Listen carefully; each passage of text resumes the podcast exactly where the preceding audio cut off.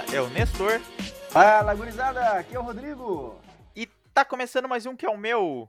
Que é o seu. Que é o nosso Memescast.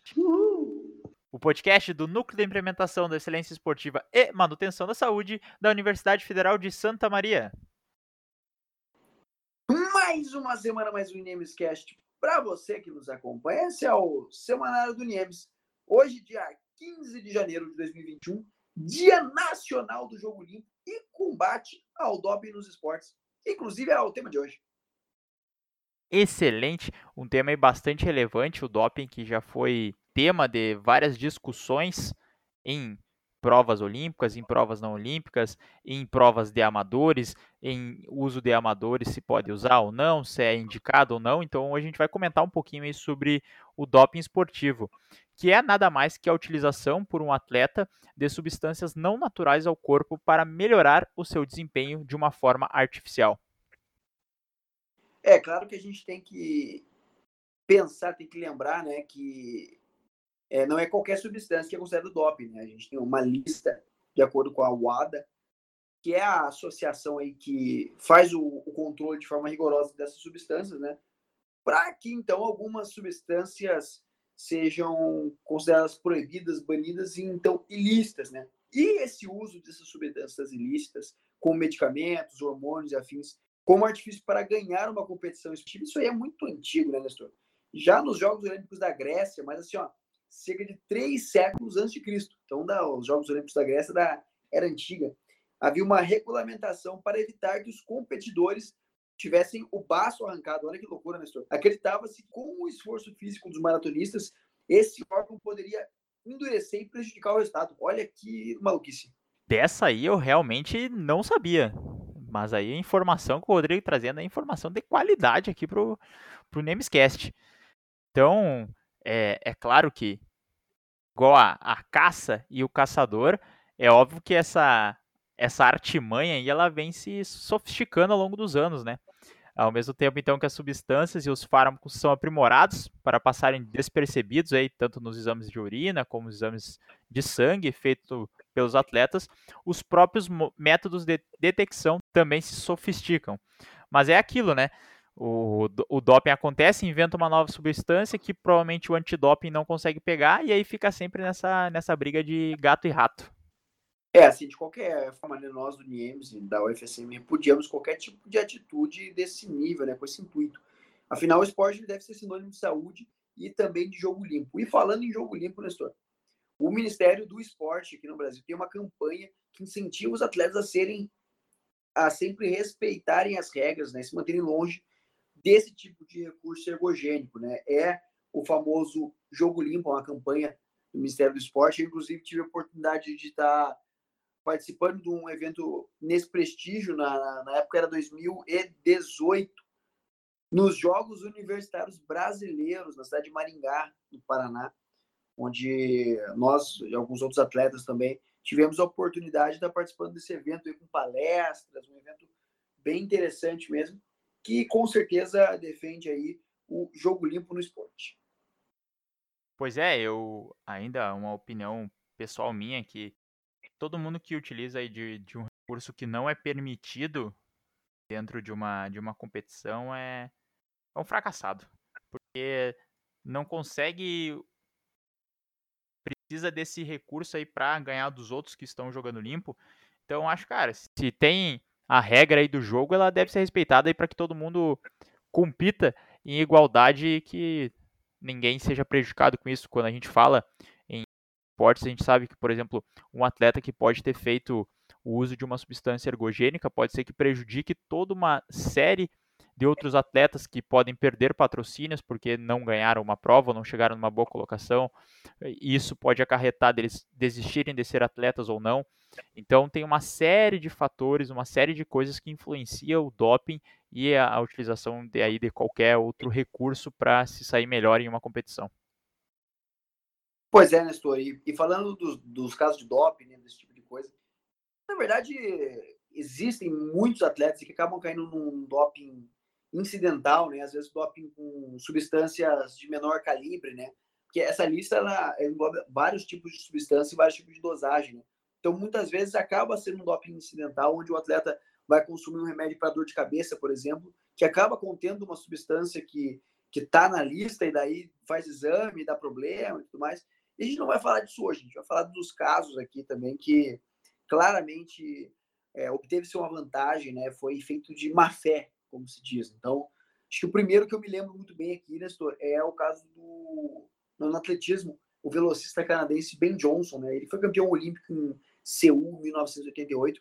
O primeiro atleta a baixar da casa dos 9,80, né? Nos 100 metros rasos.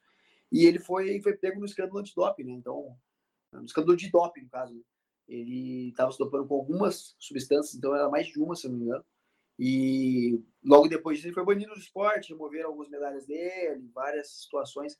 Mas é uma, realmente uma situação muito complicada, né? Essa questão do doping. Pois é, só para citar um exemplo aí do que aconteceu anteriormente da, da tua fala, de atletas que são pegos por o uso de alguma substância, aconteceu isso com a Malren Mage, não lembro exatamente o ano, mas ela usou uma pomada, e aí essa pomada tinha uma substância proibida, e ela foi pega no doping, ela acabou sendo banida aí do atletismo durante dois anos, e aí, só que ela alegou que ela não sabia que continha essa substância nessa, nessa pomada. E aí, tanto é que uma jornalista pegou, fez os testes antes, fez os testes depois de usar a pomada e realmente apontou no exame antidoping. Só que infelizmente ela não, não foi retirado o, o banimento dela aí por dois anos. Mas só para contar que às vezes é, é delicado esse caso. Mas voltando aí a casos realmente de doping confirmados, aconteceu com o revezamento 4 por 100 masculino da Jamaica, em 2008, que acabou sendo campeão olímpico. Aí o Bolt teria nove medalhas se não tivesse acontecido esse caso de doping no, no 4% em 2008. Obviamente que não foi o Bolt, agora não me recordo quem foi o atleta. Acredito que tenha sido Nesta Carter, Nestor. Então a informação é do Rodrigo. Nesta Carter foi aí o pego no doping e aí foi posteriormente retirada, né, a medalha de ouro e aí trocando as posições nisso que o Brasil conseguiu a medalha de bronze nessa Olimpíada. Isso, o Brasil conseguiu então essa memória. Isso, o Brasil conseguiu então essa medalha é, pós prova, né? Claro que é complicado, né? Uma, uma questão muito delicada porque o que, que acontece? A pessoa, por mais que tenha a medalha depois, né? Depois então de, de 10 anos conseguiu a medalha, mas a gente acaba perdendo momentos na vida onde a medalha em si, o material não era tão importante, né? Então, é, toda questão da cerimônia da vitória. Imagina o que, que é, o que, que seria o Brasil no pódio ali, entendeu? O pessoal comemorando, vibrando uma, uma colocação onde tem a medalha e também você tem o prestígio né, do reconhecimento do trabalho feito. Né? É, é claro que todo mundo sabe o quão difícil é conquistar uma medalha olímpica e toda a comemoração, todo, todo o sentimento que fica envolto nisso, né? Então, dez anos depois, receber uma medalha, é claro que não está nem perto de ser a mesma coisa, né? E uma pena que Acontece, é claro que é melhor receber a medalha depois do que nunca recebê-la, né? Mas esse processo demora e, infelizmente, acaba acontecendo assim. Continuando aqui. Pois é, não, só, só para.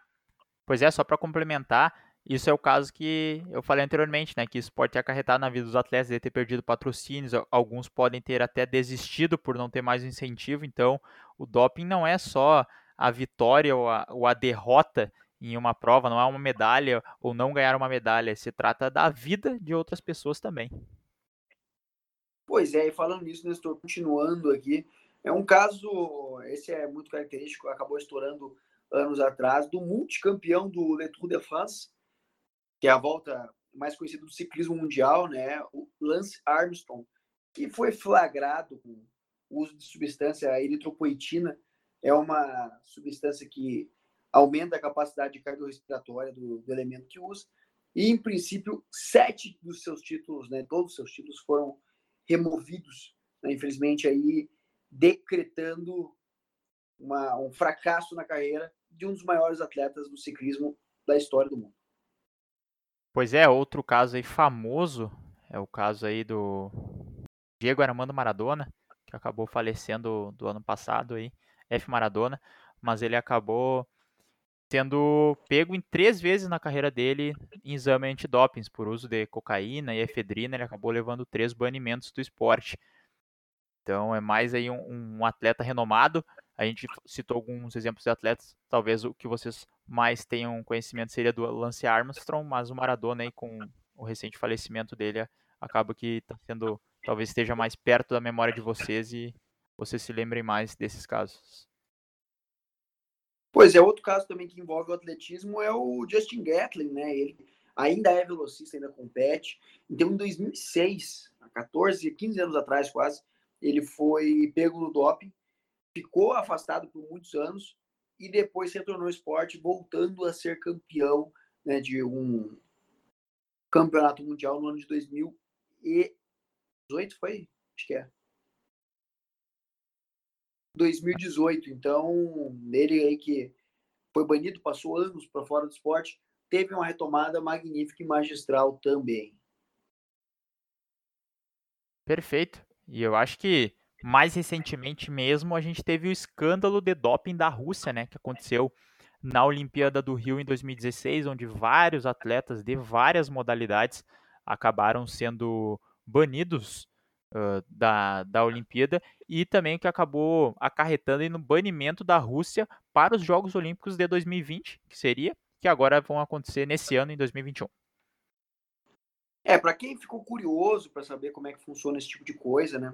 Tem um documentário na Netflix que ele é muito interessante, ele retrata alguns momentos é, na busca de um atleta amador está fazendo esse tipo de uso de substâncias proibidas, né? o quanto isso acarreta no aumento de performance e também algumas curiosidades, alguns relatos a respeito da época da Rússia, né, da cortina de ferro, ali onde o pessoal também usava usava alguma substância ou outra aí a torta direito. O documentário se chama Ícaros, então está presente aí no Netflix. Para quem tiver interesse, é um documentário ali bem interessante. Então é isso. Nosso programa vai se encaminhando para o final. Nesse episódio não teremos a epígrafe, porque acho que a gente já deixou a nossa mensagem em relação ao doping, em relação ao jogo limpo. É, o programa inteiro ali ele é bem reflexivo sobre essas questões, então acho que a gente não precisa deixar mais uma reflexão para vocês fazerem. Vocês podem aí refletirem e aplicarem na vida de vocês aí o jogo limpo, seja no esporte ou qualquer área da vida de vocês. Isso mesmo, pessoal. Joguem limpo e vão para cima, vamos vencer. Então, pessoal, vamos ficando por aqui. Um forte abraço. Não esqueçam, bebam água. Tá fazendo muito calor aqui em Santa Maria. Então, nos últimos dias e talvez nas cidades de vocês também. Então, bebam água. A hidratação é sempre muito importante. Nos sigam nas redes sociais, arroba FSM. E um forte abraço. Não esqueça também de usar máscara e álcool gel. Isso aí, pessoal. Valeu! Falou! Fui! Valeu!